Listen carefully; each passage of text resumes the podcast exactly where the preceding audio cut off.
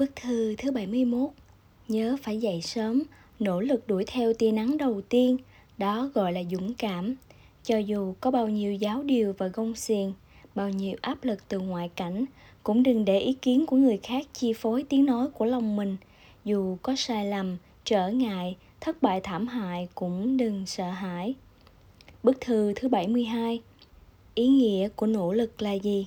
Là để nhìn thấy thế giới rộng lớn hơn – là được tự do lựa chọn cơ hội trong cuộc đời.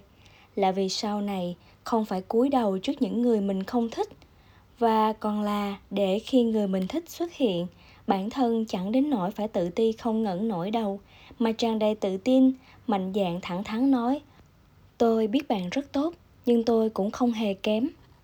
Bức thư thứ 73 nỗ lực khiến ánh mặt trời của hôm qua chiếu sáng cuộc sống của hôm nay trái tim sẽ mách bảo thời khắc mỉm cười đã tới, khiến lạnh lẽo trở thành ấm áp. Bất luận thượng đế đối xử với bạn như thế nào, cũng đừng oán thán trách cứ.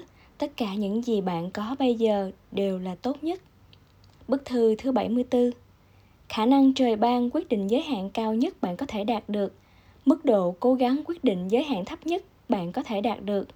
Đối với sự cố gắng ở mức thấp của đại đa số mọi người còn xa mới đuổi kịp bước đi của thiên tài. Bức thư thứ 75 Dùng cố gắng của bản thân để đổi lấy thành công và thành công đó sẽ như một cái tác thật mạnh dán xuống mặt những kẻ trước đây từng coi thường bạn. Muốn mạnh bao nhiêu cũng được, muốn sảng khoái thế nào cũng có. Bức thư thứ 76 Bật nghỉ ở cầu thang thật ra không phải dùng để nghỉ chân. Nó chỉ khiến chân của mọi người giãn gân giãn cốt một chút để đôi chân đó đủ khả năng tiếp tục cố gắng leo cao. Bức thư thứ 77 May mắn là phần thưởng đi kèm của cố gắng. Không trải qua quá trình tích lũy thực lực từ thuở ban đầu thì dù có may mắn bạn cũng không nắm giữ được. Thứ thượng đế ban cho mỗi người giống nhau, nhưng sự chuẩn bị của mỗi người lại khác nhau. Đừng ngưỡng mộ những người gặp được nhiều may mắn. Hãy thật cố gắng, rồi may mắn cũng sẽ mỉm cười với bạn. Bức thư thứ 78 Trên đời này không có cuộc sống của ai dễ dàng hơn ai. Chỉ khác là có người đang kêu trời than đất Thì có người đang âm thầm nỗ lực phấn đấu. Bức thư thứ 79 Sự lười biếng có thể hủy hoại một người. Sự cần cù có thể thúc đẩy một người. Đừng ngồi đợi mặt trời xuống núi rồi mới nói với bản thân Những câu như, Giá lúc đầu nếu như Giá như Đừng vì người khác hãy vì mục tiêu trở thành một người đến chính bản thân cũng phải ngưỡng mộ. Bức thư thứ 80 Vì không có ai xứng đáng để bạn dựa vào, cho nên bắt buộc phải cố gắng, để bản thân của 10 năm, 20 năm, 50 năm sau phải cảm ơn bản thân hôm nay đã dám đứng ra gánh vác trách nhiệm, không bỏ chạy để lựa chọn sự an nhàn. Bức thư thứ 81 Lời muốn nói nhưng không dám nói, lâu dần tự nhiên trong lòng sẽ nặng trĩu. Việc muốn làm cứ lên lửa không làm lâu rồi tự nhiên áp lực sẽ nặng thêm. Khi trì hoãn trở thành thói quen trạng thái mệt mỏi mất tinh thần cũng trở nên thường trực. Bức thư thứ 82 làm người đừng mang một trái tim yếu ớt vì không ai nợ bạn cả. Đừng trông chờ vào việc người khác phải đối xử với bạn thế nào so với việc chờ đợi, hy vọng sự đối đãi đặc biệt từ người khác, chỉ bằng nghiêm túc thay đổi bản thân, trở thành một người mạnh mẽ.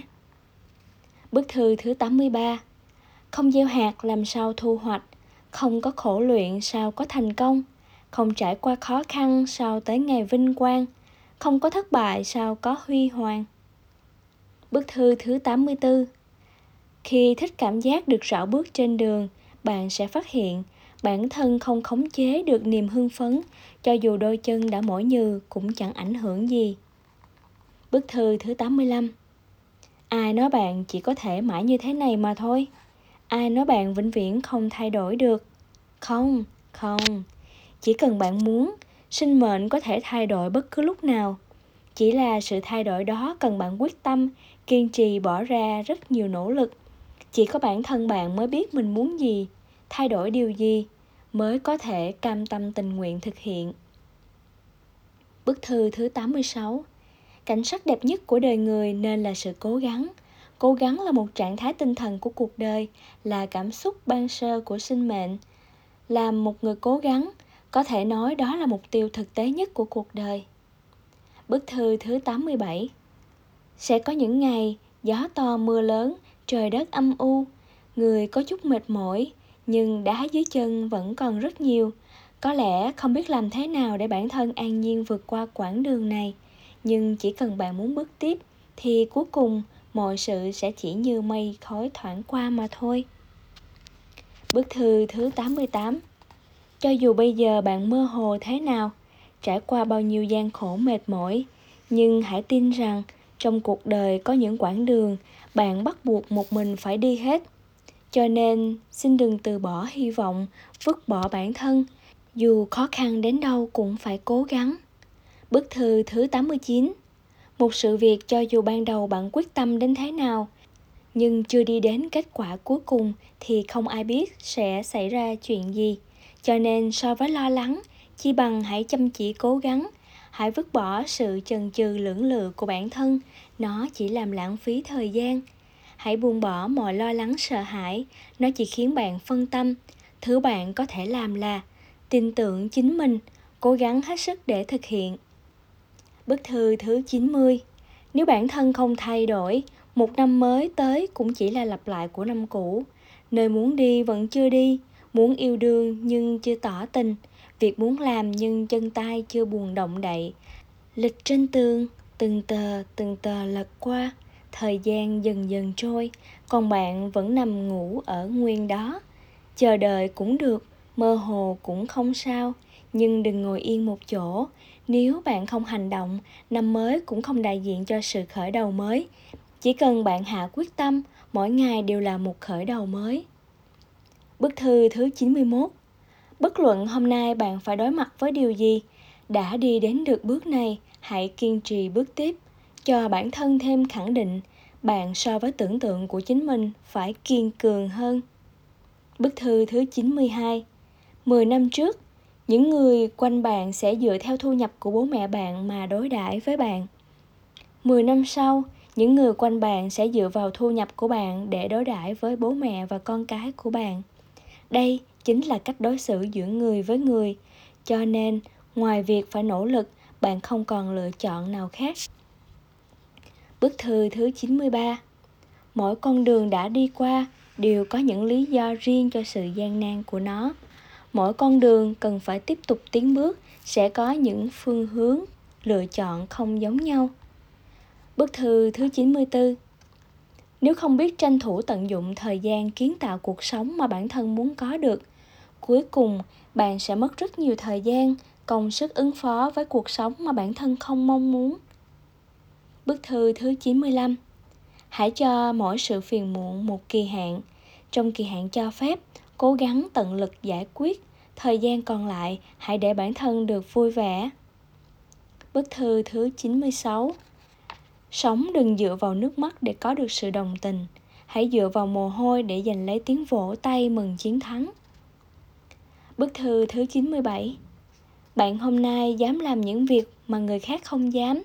Ngày mai mới có thể có được những thứ mà người khác không có Trên con đường thành công chỉ có nỗ lực phấn đấu mới có thể cho bạn đáp án và cảm giác an toàn nhất.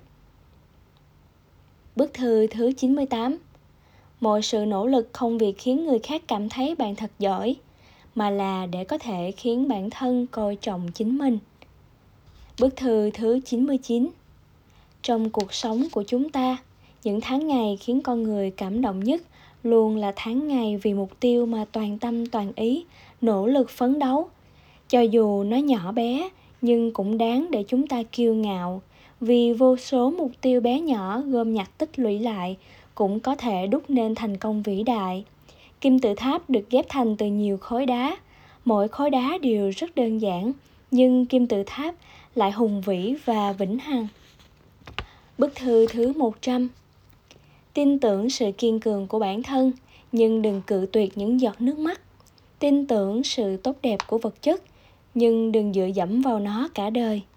Tin tưởng sự chân thành giữa người với người, nhưng đừng vội chỉ trích sự giả dối. Tin tưởng mọi cố gắng sẽ đi đến thành công, nhưng đừng trốn chạy thất bại.